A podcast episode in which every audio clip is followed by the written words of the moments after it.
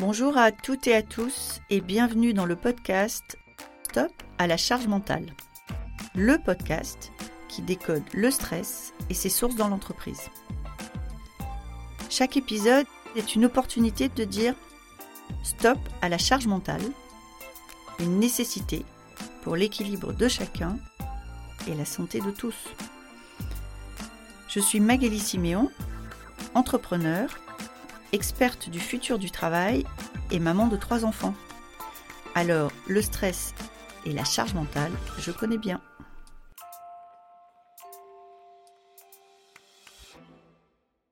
Aujourd'hui, je reçois Cindy. Cindy est une experte dans plein, plein de sujets. Vous allez pouvoir le constater. Je crois que cet épisode peut s'écouter même plusieurs fois.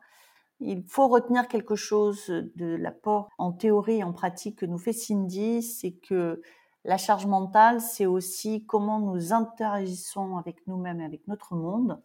Et parfois, il faut aller chercher les racines loin pour pouvoir gagner en confort. Je vous souhaite une très bonne écoute.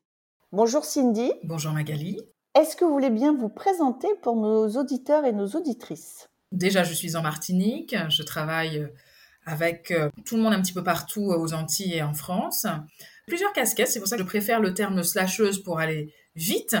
Mais en réalité, au sein de mon cabinet, euh, j'ai quatre pôles qui se regroupent autour d'abord du coaching hein, en développement personnel, évolution professionnelle, gestion des émotions et savoir-être professionnel. Je me suis ensuite spécialisée en tant que consultante en management des organisations et euh, je me suis vraiment axée autour du bien-être et de la qualité de vie au travail en télétravail. J'ai aussi euh, la casquette de formatrice et je me suis spécialisée dans les domaines du management, du leadership, prise de parole, de la communication en soi. Et puis, le dernier volet du cabinet, c'est le fait d'être organisatrice euh, d'événementiels professionnels. Mais j'ai d'autres passions et d'autres casquettes, celle d'autrice hein, euh, de mon premier livre hein, sur la santé intégrative, où je propose 14 solutions alternatives pour prévenir le stress et la dépression. Et puis, il y a le fait d'être chroniqueuse média aussi, télé, presse, radio, internet, où je parle régulièrement de ces sujets, puisqu'actuellement, par exemple, j'ai quatre chroniques euh, radio, une sur la santé, où je parle de tout type de santé, une autre où je m'axe plus sur le développement personnel, une autre autour de mon livre, hein, où je donne des messages, je donne aussi des conseils pratiques sur prendre soin de soi, et puis, j'ai une dernière chronique euh, qui tourne autour de mon dada, qui est euh, le monde dans l'entreprise, du management, de la qualité de vie et du bien-être au travail. Voilà. Eh ben, on va revenir sur toutes ces activités, mais je vais déjà poser la question rituelle de ce podcast. Pour vous, Cindy, c'est quoi la charge mentale?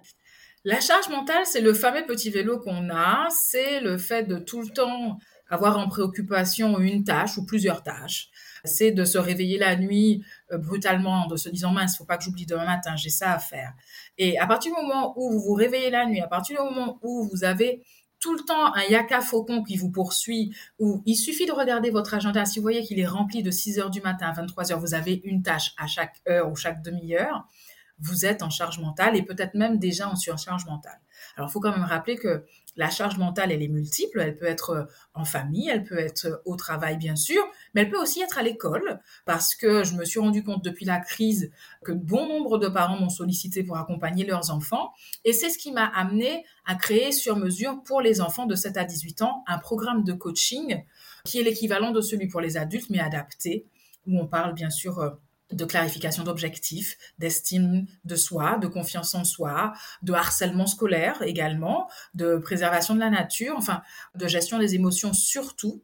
Et on voit que bah, de 7 à 97 ans, la charge mentale ou la surcharge mentale peuvent euh, nous impacter. Est-ce que vous voyez les choses se dégrader, c'est-à-dire encore plus de gens qui ont encore plus de problèmes de charge mentale aujourd'hui? Oui, ça se dégrade et puis la crise nous a pas aidés, il hein, faut être honnête, tant en étant enfermés chez nous-mêmes que au travail. Bien sûr, les professions médicales et paramédicales en ont d'autant plus souffert parce que pour moi, ça contrevenait essentiellement à leur mission de vie qu'ils s'étaient fixée. Donc pour moi, la sentence, elle est triple en tant qu'individu, en tant que, je dirais, personne au travail, et puis surtout dans la mission de vie qu'elle s'était confiée, qui était de sauver des vies finalement et de se voir un peu limité par rapport à tout ça. Donc euh, c'est vrai que le psychophysio-émotionnel est très impacté, mais euh, oui, oui, oui. Et puis les femmes aussi beaucoup souffrent de cette charge mentale parce que bon, on va quand même rappeler euh, certains chiffres. Il faut quand même savoir que selon l'Observatoire des inégalités de l'INSEE, les femmes consacrent 3h26 par jour aux tâches domestiques, ce qui, alors déjà les impacte au quotidien, mais peut freiner leur carrière, quand les hommes se limitent à 2 heures. Et puis en 11 années, alors moi c'est ce qui m'avait le plus bluffé, c'est que le temps moyen quotidien consacré au foyer des femmes actives n'a baissé que de 22 minutes concernant les charges domestiques, quand euh, celui des hommes n'a commenté que d'une seule petite malheureuse minute. C'est vous dire que on a encore fort à faire concernant les hommes et les charges domestiques. Et je ne parle même pas d'inégalité salariale. Euh, vous savez bien qu'on est à plus de, en moyenne, hein, on dit 20%. Selon les secteurs, on peut monter jusqu'à plus de 30% d'inégalité salariale par rapport justement au fait que les femmes se retrouvent doublement chargé de la famille. Quand c'est pas aussi, alors du foyer, je devrais plutôt dire du foyer pour être exact, quand c'est pas de la famille dans son acception la plus large, et puis bien sûr dans leur carrière professionnelle, alors je dirais encore double peine quand on est soi-même femme chef d'entreprise. Vous avez les enfants, vous avez le foyer, vous avez la famille si vous êtes aidant familial, plus vous avez donc votre entreprise à gérer, et puis vous occupez de vous-même. Alors le soi-même, il est toujours euh, je dirais c'est la cinquième roue du carrosse, mais, et c'est ce que j'explique aux femmes que j'accompagne, vous imaginez que vous vous relayez à la cinquième roue du carrosse, mais sans vous, les quatre premières roues n'avancent pas et ne fonctionnent pas. Donc c'est un peu antinomique tout ça. Vous savez, c'est comme dans l'avion. Mettez votre masque pour sauver les vies. Vous pouvez pas sauver les vies si vous avez vous-même votre masque sur le nez. Donc elles sont surprises du constat. C'est vrai que jusqu'à maintenant, ça choque un peu quand je dis ça en conférence, en séminaire, mais je vous avoue que on a l'air d'oublier, ou plutôt je mettrais ça sous le, coup du déni. Encore une fois, on est dans le déni de notre personne, mais c'est notre personne qui permet aux autres de se maintenir et de continuer à exister correctement et en santé. Surtout quand on a des personnes âgées autour de soi, par exemple, ou des personnes malades. Donc, je vous avoue que je suscite la prise de conscience. Et eh ben, je suis ravie d'aller au-delà de la prise de conscience. L'idée aussi de leur permettre, justement, de changer un peu la donne, si possible. Comment vous aidez les personnes que vous accompagnez à progresser et à gagner en confort Parce que c'est ça l'objectif, c'est de gagner en confort, on est d'accord? Oui. Alors pour moi, il faut agir sur trois niveaux. Je vais d'abord vous les citer, après je vais détailler. Le premier, c'est son environnement prégnant, parce que c'est dans lequel on baigne tous les jours. Ensuite, c'est d'agir sur les tâches apprendre à mieux s'organiser si on ne l'est pas du tout, ou à optimiser son temps si on a excessivement de tâches à réaliser dans une journée, dans tous les secteurs que je viens de citer. Ma personne, mon travail, ma famille, mon foyer, et encore une fois, de se dire que euh, les enfants et le ménage, etc. Pour finir, troisième euh, niveau euh, où on peut agir, c'est sur ses propres compétences en tant qu'individu. Est-ce que j'ai des dons, talents, points forts que je peux justement mettre en avant et encore exceller ou développer la performance Ou est-ce qu'au contraire, j'ai constaté des faiblesses ou des lacunes que je peux assez facilement et rapidement combler et naturellement, généralement, sans me faisant accompagner. Coach, thérapeute ou je ne sais, mais on peut agir sur plusieurs niveaux concernant l'individu. Ça peut être l'individu lui-même par rapport à ses blessures d'enfance et bien sûr les drivers auxquels il se soumet. Ça peut être l'individu au travers effectivement de sa gestion quotidienne personnelle. Et puis, ça peut être aussi l'individu qui, justement, se retrouve dans une situation de vie. Alors là, si elle ne correspond pas du tout à, nos objectifs ou à nos rêves, voir comment on peut rééquilibrer le curseur parce qu'il n'est jamais trop tard. Vous avez prononcé le mot de driver. Est-ce que vous pouvez nous en dire un peu plus? C'est quoi les drivers et qu'est-ce que ça nous fait finalement? Alors, avant de parler des drivers, il faut parler des blessures d'enfance. Parce qu'on a tendance dans le quotidien à oublier que nous sommes soumis justement, en tout cas nous sommes impactés dans notre chair, si je puis dire, par des choses qui sont mises en place depuis un certain temps dans nos schémas euh, corporels. Et c'est vrai que nous avons subi peut-être ces fameuses blessures d'enfance qui nous impactent au quotidien dans notre vie et de se dire que il faut que nous identifions nos blessures d'enfance qui sont liées hein, d'une certaine manière au driver, hein, nous sommes d'accord, mais c'est vrai qu'il y a des blessures d'enfance hein, qui sont bien sûr trahison, rejet, injustice, humiliation, entre autres, ou l'abandon, bien sûr, que nous avons et qui nous impacte dans nos relations quotidiennes sans même nous en rendre compte personnellement, avec l'autre en face de moi dans ma vie de famille, dans mon couple, avec mes enfants, au travail, dans la société ou l'association dans laquelle j'évolue, par exemple. Nous portons nos blessures et c'est vrai que quand elles ne sont pas guéries, elles impactent très fortement nos relations, notre communication et la façon dont nous nous voyons, nous nous percevons ou même nous nous jugeons. À côté de ça, il y a les fameux drivers dont je parle, qui sont au titre de messages contraignants qui sont engrammés dans notre corps, dans notre tête, et que nos cerveaux nous font répéter inlassablement dans les expériences de vie que nous avons, qui malheureusement sont le plus souvent désagréables ou négatives. Sois parfait, sois fort, dépêche-toi, fais plaisir et fais des efforts.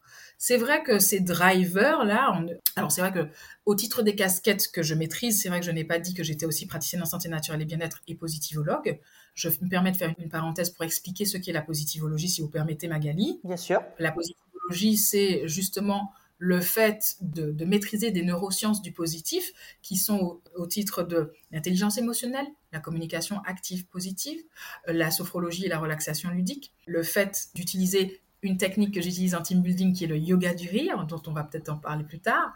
Mais à côté de ça, vous avez la méditation en pleine conscience, la psychologie positive et vous avez l'alimentation de la bonne humeur, que j'utilise moi aussi en accompagnement pour booster le cerveau essentiellement ou rééquilibrer alimentairement les personnes qui me sollicitent parce qu'elles ont des carences alimentaires ou se retrouvent à développer des pathologies ou des maladies dont elles ne trouvent pas nécessairement les corrélations ou la cause.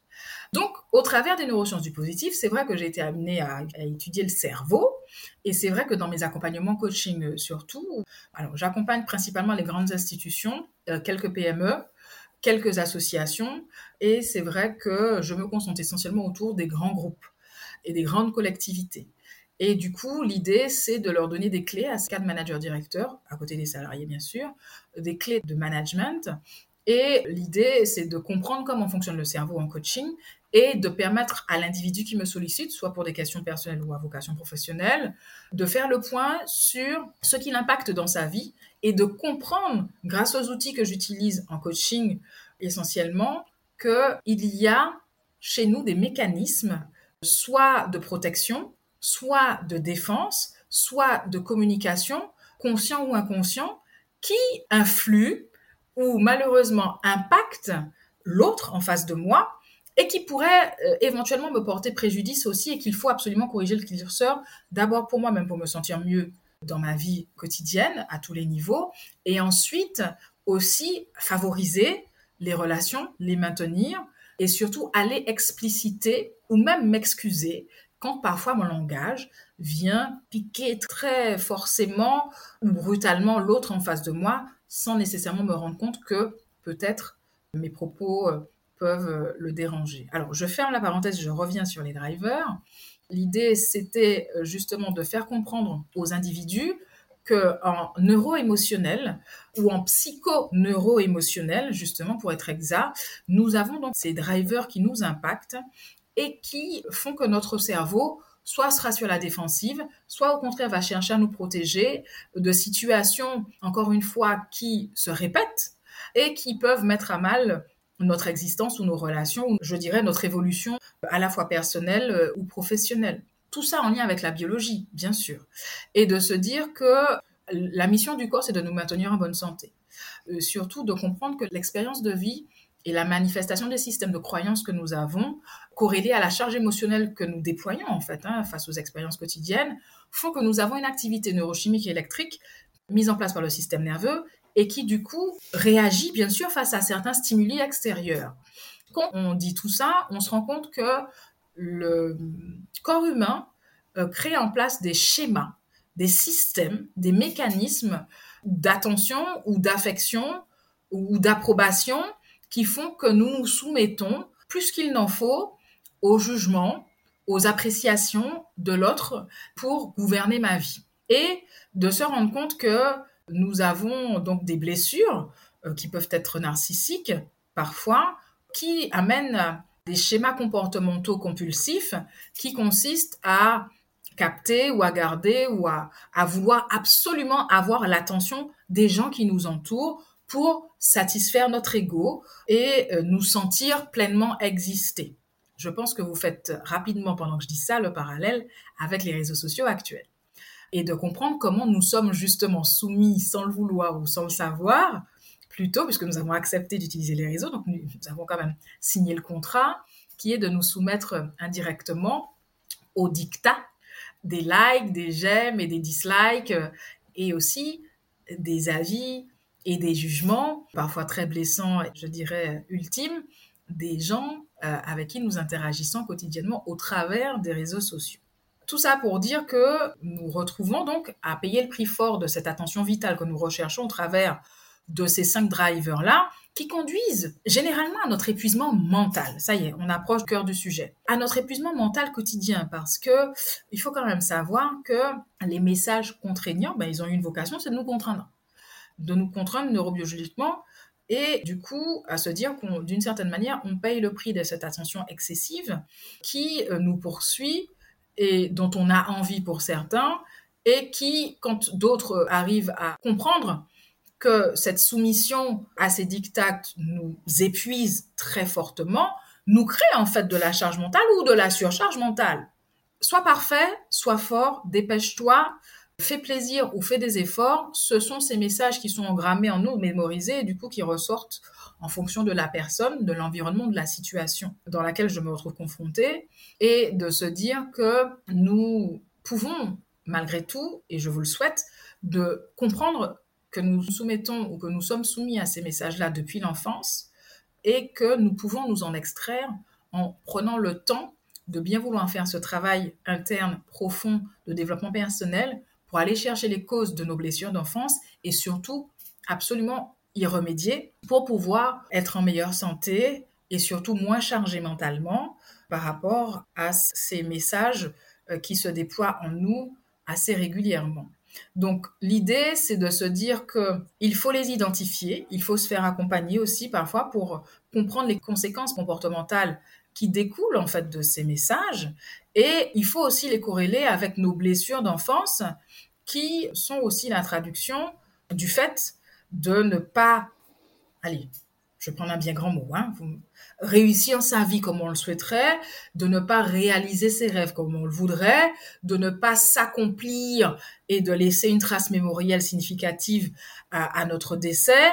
Enfin bon, et chacun y mettra ce qu'il voudra parce que c'est vraiment propre à chacun en termes d'injonctions inconscientes ou qui deviennent euh, conscientes et qu'il faut absolument traiter. On va arriver au mot de la fin, Cindy. Si je devais résumer tout cet apport que vous venez de faire, extrêmement riche, je pense que je ne peux que recommander à nos auditrices, à nos éditeurs d'écouter peut-être l'épisode plusieurs fois, parce que finalement, on en arrive à, à dire que la façon dont on subit notre charge mentale, quelque part, s'inscrit dans les drivers qui nous commandent et que ces drivers qui nous commandent trouvent dans un certain nombre de cas leur origine dans des blessures d'enfance et que il faut désactiver ça pour espérer que nous puissions modifier notre position, notre posture par rapport à, ce sujet de charge mentale et nous économiser mentalement, comme vous l'avez très bien dit. Oui. C'est ça, on est d'accord. Tout à fait. Et donc, pour faire ça, se faire accompagner, c'est la clé, d'une part, mais d'autre part, vous savez, en attendant de faire ce travail de développement personnel ou d'introspection, comme je dis, pour aller rechercher à la fois ces blessures d'enfance et les drivers qui, sont corrélés et qui nous gouvernent dans toutes les relations que nous avons. Mais encore une fois, avant de parler de l'autre, c'est avec nous-mêmes et de savoir Mmh. auquel je ne me rends même pas compte que je me soumets et comment moi je peux changer la donne en travaillant sur moi, parce qu'il faut d'abord travailler sur soi avant d'aller vouloir améliorer les relations avec les autres. Euh, des fois, les gens pensent que, bah oui, si je consulte pour ça, je règle ce problème-là, ça y est, c'est fait, c'est bon, j'aurai mon augmentation de salaire parce que j'aurai bien préparé mon entretien euh, professionnel, ou c'est bon, je vais monter en grade parce que justement j'aurais pu montrer que je sais manager une équipe, mais en fait, c'est pas dans le saupoudrage dans le ponctuel qu'on règle des dizaines d'années de soumission à des injonctions en fait euh, neurobiologiques. Euh, il faut comprendre que oui, on peut vouloir faire un travail pour se challenger sur un point parce qu'on veut justement avoir ce poste ou je ne sais quoi, mais en fait, c'est pas ce qui vous caractérise. Ce n'est qu'un aspect de votre vie et de vous dire que si on veut justement s'améliorer dans toutes ces sphères de vie, il y a un travail de longue haleine à accepter de faire. C'est le deal, c'est le job. D'autre part, si vous permettez, c'est de revenir sur les trois actions qu'on peut avoir concernant ce sur quoi moi je peux déjà travailler. Et moi, je peux déjà travailler sur, comme je disais, sur mon environnement prégnant, en revoyant peut-être mes horaires. Est-ce que je me déconnecte aussi si je passe mon temps à travailler H24 sur, sur un télétravail, par exemple? Comment justement je matérialise et je sépare mes temps de vie pour avoir un équilibre de vie pro-perso. Est-ce que j'ai des rituels du matin, du midi ou du soir qui me permettent justement de faire cette césure-là Est-ce que j'ai aussi du matériel adapté pour me permettre, par exemple, de bien télétravailler si je suis en télétravail ou si je suis tout le temps en déplacement professionnel? Deuxième champ d'action, c'est sur l'organisation des tâches. Est-ce que justement j'utilise des techniques style Pomodoro, style matrice d'Eisenhower pour justement cadrer le temps que je passe soit à travailler ou sur les écrans? Ou à scroller sur les réseaux sociaux. Est-ce que justement j'ai mis en place des objectifs pour euh, simplifier mes missions ou des process pour pouvoir mieux travailler en performance et gagner du temps sur autre chose et là avoir la vraie qualité de vie? Est-ce que justement je prends le temps peut-être de faire ma to-do list et de l'extraire de, mon cerveau et de pas la garder en tête? Parce que si elle est dans ma tête, je vais tout le temps à devoir y revenir et en fait je vais consommer du temps de cerveau disponible alors que je devrais m'extraire de tout ça et euh, simplement visualiser en fait surtout le fait que je raye à chaque fois les tâches que j'accomplis pour dire à mon cerveau et lui envoyer le message que je peux passer vraiment à autre chose. Et euh, troisièmement, agir sur mes compétences. C'est comment je peux continuer à, à développer de l'expertise et monter justement en performance sur des sujets qui m'importent et qui vont me faire gagner soit du temps, soit de l'argent ou de la qualité de vie. Comment je vais créer des moments de détente pour justement me libérer de cette charge mentale ou de cette surcharge mentale. En tout cas, m'extraire de la surcharge, redescendre en charge parce que c'est quand on est en surcharge mentale qu'on développe des pathologies et des maladies associées au burn-out, à l'épuisement professionnel de tout type, hein, brown-out, bore-out, par exemple. Vous savez qu'on crée maintenant tous les jours, en qualité de vie, de nouvelles formes d'épuisement professionnel. Le fait d'être désengagé au travail, par exemple et puis de se dire que, je ne sais pas si vous avez vu celle qui est passée récemment, ce père de famille, parce que tout le monde en parle, ce père de famille qui a annoncé à sa famille qu'il sortait de WhatsApp, du WhatsApp familial, parce qu'il ne veut pas passer son temps à liker tout ce que ses enfants, sa famille faisaient. En avez-vous entendu parler, Magali, d'ailleurs, pour terminer? Non. Vous devriez. Un père de famille Je vais regarder. Aux États-Unis, alors il a déjà eu 15 millions de vues. Je ne sais pas si vous vous rendez compte.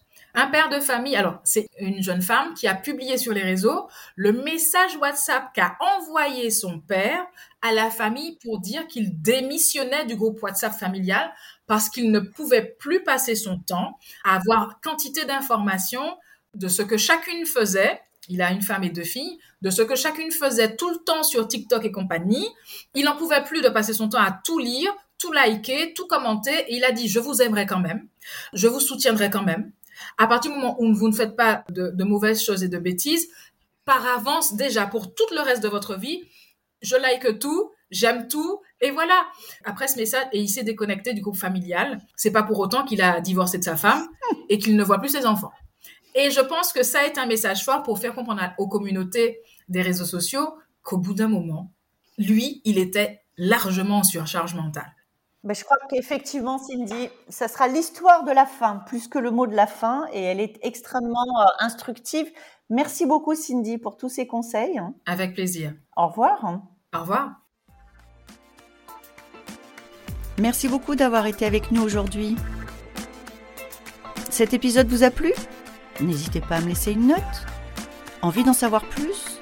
Abonnez-vous directement depuis votre appli de podcast préféré. Et si vous souhaitez me confier votre histoire sur le stress en entreprise, contactez-moi via notre site Lily facilite la vie. Le lien est dans la description. Je vous donne rendez-vous la semaine prochaine pour un nouvel épisode de Stop à la charge mentale. Merci et à bientôt